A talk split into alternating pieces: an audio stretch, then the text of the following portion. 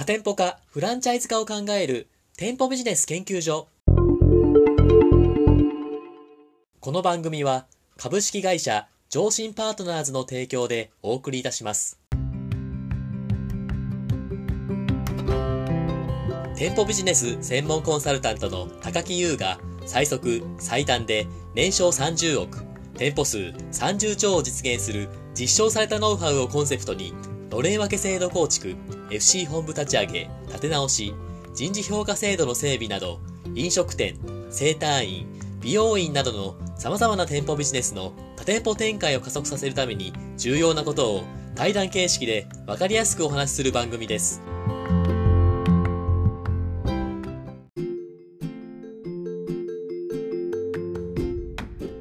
こんにちは、パーソナリティの田村陽太です。配信第70回目となりました。本番組のメインパーソナリティをご紹介します。店舗ビジネス専門コンサルタントの高木優さんです。よろしくお願いします。よろしくお願いします。高木さん。はい記念すべき70回目になりましたね。おー、いいですね。70ですよ、70。結構来ましたね。来ましたね、高木さいやーやっぱこういうふうにね、いや振り返ってみると、ここまで来たかっていうのはいいですよね。ん。いや、そうですね。もうなんか後ろ振り返るより前の100回目指した方が早いですもんね。おー、そうですね。まあ、100回ぐらいは行くんじゃないですか？いきそうですね、これは。どうですか ?70 と聞いて高木さん、なんか今後の野望とかありますか？なんか思うこととかあります？いや、だからもう通過点じゃないですか。つかね。100回ぐらいはやりましょうなんつってね、もうコミットしてますから、はいはい。ほんならもう通過点でまずは100回まではい、やると。いやー、高木さん、ストイックだな。やっぱりすごいですね。僕僕だったら70回って言うと、イエーイってなっちゃいますけど、さすがですね。いやいや、だってもう目指すべきところがもうここじゃないですからね、この先ですから。あー、はい。うんいや、もう本当通過点ですよ。そうですね。より80回、90回、100回と目指して頑張っていきましょう。はい、お願いします。はい。本日も質問来てますので、こちらのテーマからいきたいと思います。えーフランチャイズってよくトラブルの話を聞きますが、本部としてトラブルを避けるには、どういう点に注意したらいいでしょうか？という話なんですけども、ああ、なるほど。フランチャイズとトラブル、うんさあ、お話を聞かせていただけたらと思いますけれども。まあフランチャイズってやっぱりこうね、ネガティブな話の方が、まあこれはフランチャイズに限らないんでしょうけどね、はい。わかりやすいじゃないですか。あ、ありますね。はい。で、やっぱりね、フランチャイズってこうトラブルが、まあ決して少なくはないと思うんで、はい。特にね、コンビニの問題なんかで、多分本部けしからんみたいな風潮できてしまったんで、あまあ心配される方多いんじゃないですかね。結構あの、高木さんいろんなフランチャイズの会社さん見てますけども、そのフランチャイズのトラブルってどんなものがありますか？具体的にいろいろ挙げていらっしゃるとどんなかあります？ああ、これね、あの面白いもんで、あのはいいろんなことがあるんですよ。例えば、そのスーパーバイザーの指導がなってないとか、本部がそもそもノウハウを持ってないとか、いろいろあるわけですよ。本部がそもそもノウハウ持ってないってやばいですね。結構あるんですよ。何の？サポートくれないとか。ああ、はい。だけど、はいそのね、根本的なその問題発生の原因があるんですよ。あ、あるんですか？はい。でこれ何かって言ったら、はい。あの事業が儲からないっていう。ああ、だ僕なんかの仕事してると、フランチャイズのあの裁判の話とかっていうのもはいはい。結構こう見たりするんですよね。おおはいはい。そうすると、あのなんで裁判が起きてるか、争いが起きてるかっていうと、はい。いろんな理由あるわけですよ。だからその、さっきお話ししたような指導がないとか、ノウハウがないとか。でもそれだけで裁判って起きてなくて、だからまず儲からないっていう理由があって、そこにプラスアルファいろんな理由がつけられてるんですよね。あで、共通してるのは、だから儲からないことなんですよ。う。おおはいはい。これ多分ね、8割9割の裁判では、だから儲からないってことがついてるなと僕は思うんですけど、その FC に加盟してみたけど、実際儲からねえじゃねえかみたいなトラブルですか？でそっから、はいそういえば本部はなんか指導してくれないとか、そういういろんな理由がこう付随的に生まれてきて、はい。争いになってるって感じですよね。でもあれですよね、その事業を続けるためには、その儲けることが大事ですから、やっぱそこが本当に基礎的なところから、やっぱトラブルに発展しちゃうんですね。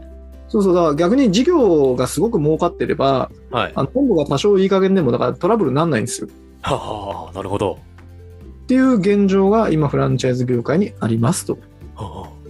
はあじゃあそういうトラブルをどうやって防止していくかっていう話がね、やっぱ聞きたいですけども。ああ、そうですね。なんかあるんでしょうか？はあの本部の観点じゃないですか。はい。で、だからそれで申し上げると、やっぱりその事業で儲けることに、やっぱり今のフランチャイズ業界っていうのはね、僕は寄りすぎてると思うんですよね。あ、そうなんですか？あ逆に。例えば、あの、フランチャイズのイベントとか、田村さん行かれたことあります？いや、僕、一回もないんですよ。あ、そうですか。行はい。どんなもんなんですかそれって？どういうイベントなんですか？はい。ってみると面白いんですけど、はいはい。だもう夢の国ですよ。夢の国？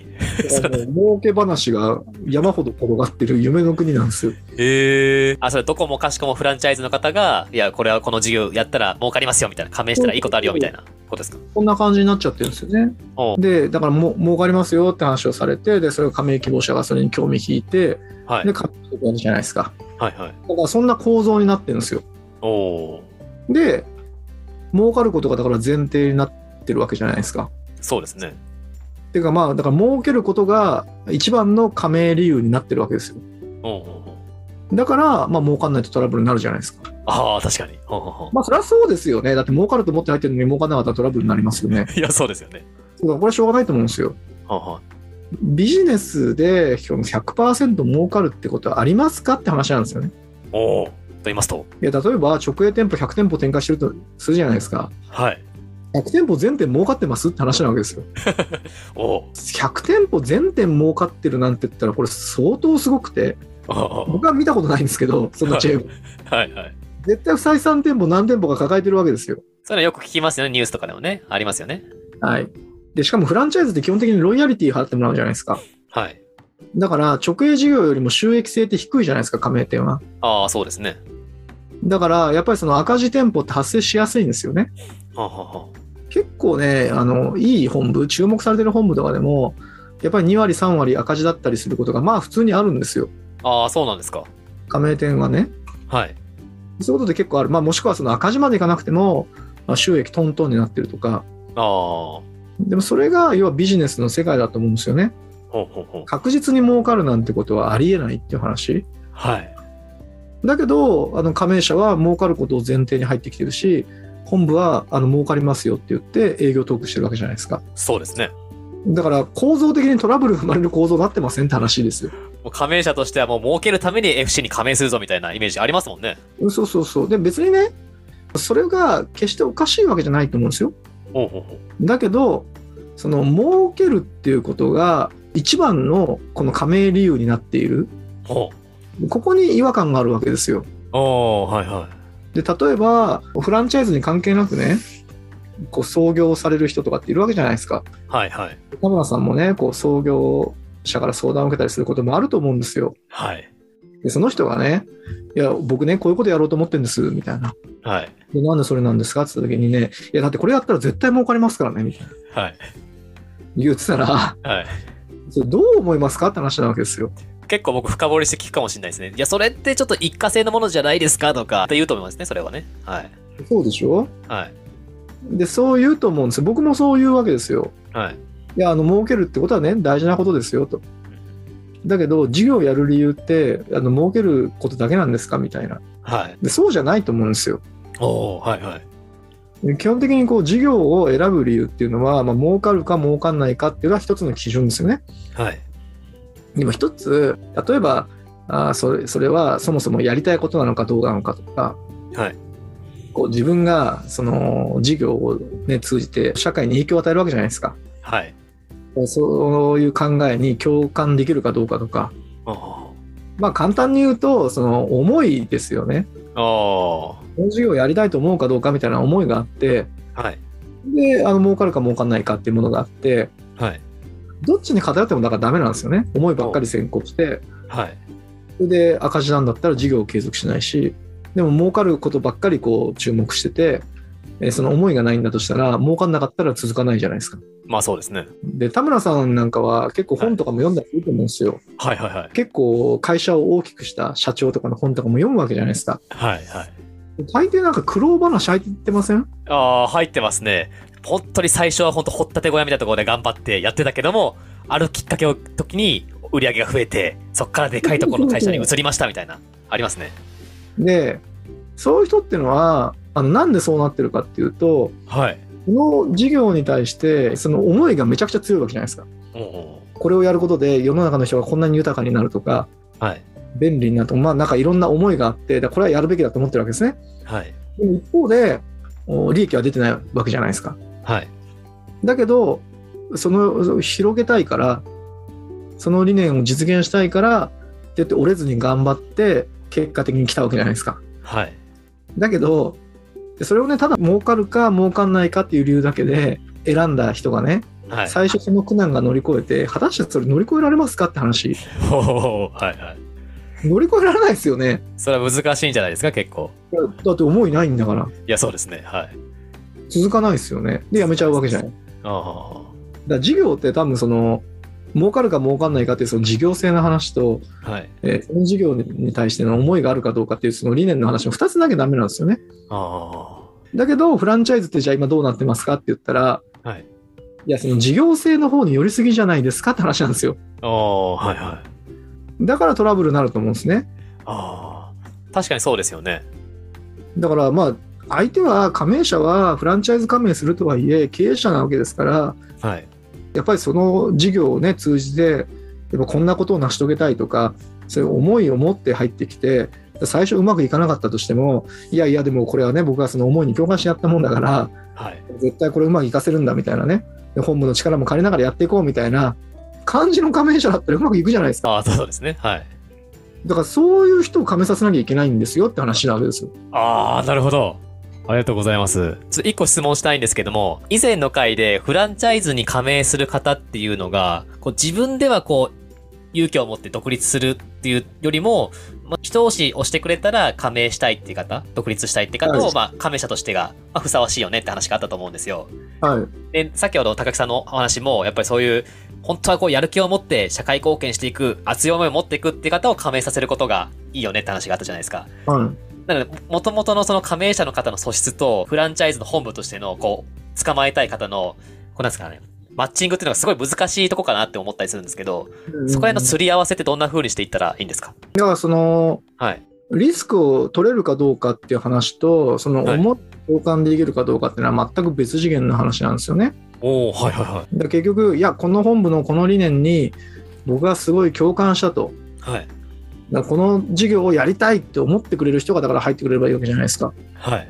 だから、あのそれを十分に学べるというか、判断できるような情報をちゃんと情報発信してくださいねって言ったからもうそれだけなんですよね。で本部が事業を通じて実現したいこととかね、まあ、いわゆるだから理念とかビジョンっていう話ですよね。はい。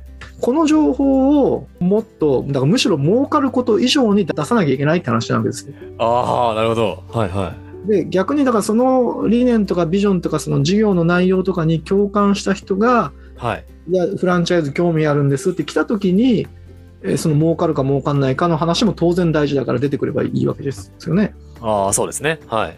で僕は結構思ってるんですけど、そのフランチャイズ加盟で本部が加盟者募集するじゃないですか。はい。で、その仕組み上、儲かってなかったらその募集できないわけですよね。はい。はい。だから、儲かってようが儲かってなかろうがみんな儲かってるって絶対言うんですよ。ああ、はい。むしろ儲かってないって言ってたら、はい。それは結構大した本部で、逆に言うと僕はそういう本部信頼できると思うんですよ。おお確かに。だって、それで加盟者取るのって無理じゃないですか。難しいですね思ったら。はい。だけどそこは、だからその自分たちのでも事業とか理念とかに自信があるから、儲かんないこと前提で出してると思うんですよ。あで、みんな儲かるって言ってるんだから、あ。はい。嘘か本当かなんていうのは外から見分けできないじゃないですか。そうですね。そこにあんまりこだわるよりは、いやそうじゃなくて、その会社のだから理念とかビジョンとか、まあ、経営者の姿勢とか、はい。そういうところにまず共感できるかどうかっていうところでしっかりと情報収集するわけですね、加盟希望者は。はいはい。で本部はそういう情報を出していかなきゃいけなくて、ああ。そこで納得した人で、ここの本部いいなと思ったら、その後その収益とかの話を細かく聞けばいいと。あ大体そこは儲かるようなあの見せ方になってるから、あ。はい。あのそこはもうあくまで参考値ですよ。あっていう選び方を、だから加盟者すればいいし、あ。あ本部はだからそういう募集の仕方を僕はした方がいいと思うんですよね。ああ、なるほど。確かにそうですよね。こうささっきの高木さんの話聞いてて、やっぱりその、FC の本部というか、そこをやる経営者の方は、いや自分はどうしたいかっていうのをまず熱く語れないと、やっぱりその、さっきの信頼関係の話もありましたけども、はいやっぱ加盟者としてこうやっていくって方も、あ、この人にはついていけんのかなってちょっと不安になってしまうところもあると思うんで、うんうんまずはそこ、まず自分の思いをこう、ブラッシュアップしていくみたいな、そういうのはすごい大事なのかなってすごい思いましたね、聞いてて。いや、だからもう本当おっしゃる通りで、はい。そういうのが、やっぱり今のフランチャイズ業界ってなかなか、はい。少ないんですよね、そういう本部が。ああ、でそういう本部が増えていけば、フランチャイズ業界のイメージって変わっていくと思うんですよ。そうですね。そうだまあそんな風にね、フランチャイズ業界があの健全になっていくことを今後ね、期待したいですし、はい。そういう本部のね、お手伝いをしていきたいなって思いますよね。ああ、ありがとうございます。結構時間が近づいてきたんですけれども、あの、上信パートナーズさんでは、そのような新しいこのフランチャイズ本部、新しいフランチャイズ業界を作っていこうみたいな、そういうところのサポートだったりとか、経営理念をこうどうやって作っていったらいいのかみたいな、そういうサポートもされてくださるんですよね。あそうですね、だから僕たちがサポートしているのは、店舗拡大をすることを一番の目的にしたようなフランチャイズ展開っていうのはあんまりあの僕自身好きじゃなくて、はいはい。本部と加盟者が明確な理念があって、それをちゃんと共有して、やっぱそのお互いが力を合わせてこう事業を作っていく本部みたいなものを僕たちはだからあの理想だと思いますし、はい。そういうとこ作りをだから応援してるんですね、その仕組み作り。だからまあぜひそのね、その思いと、えーそのビジネスのバランスを取りながら店舗展開していきたいみたいな方がいらっしゃるんであればね、あのご相談うん来ていただければ、あの全力でサポートさせていただきますね。あ、わかりました。ありがとうございます。本日はフランチャイズ本部としてトラブルを避けるためにはどうしたらいいかについてお話をいただきました。ありがとうございました。ありがとうございました。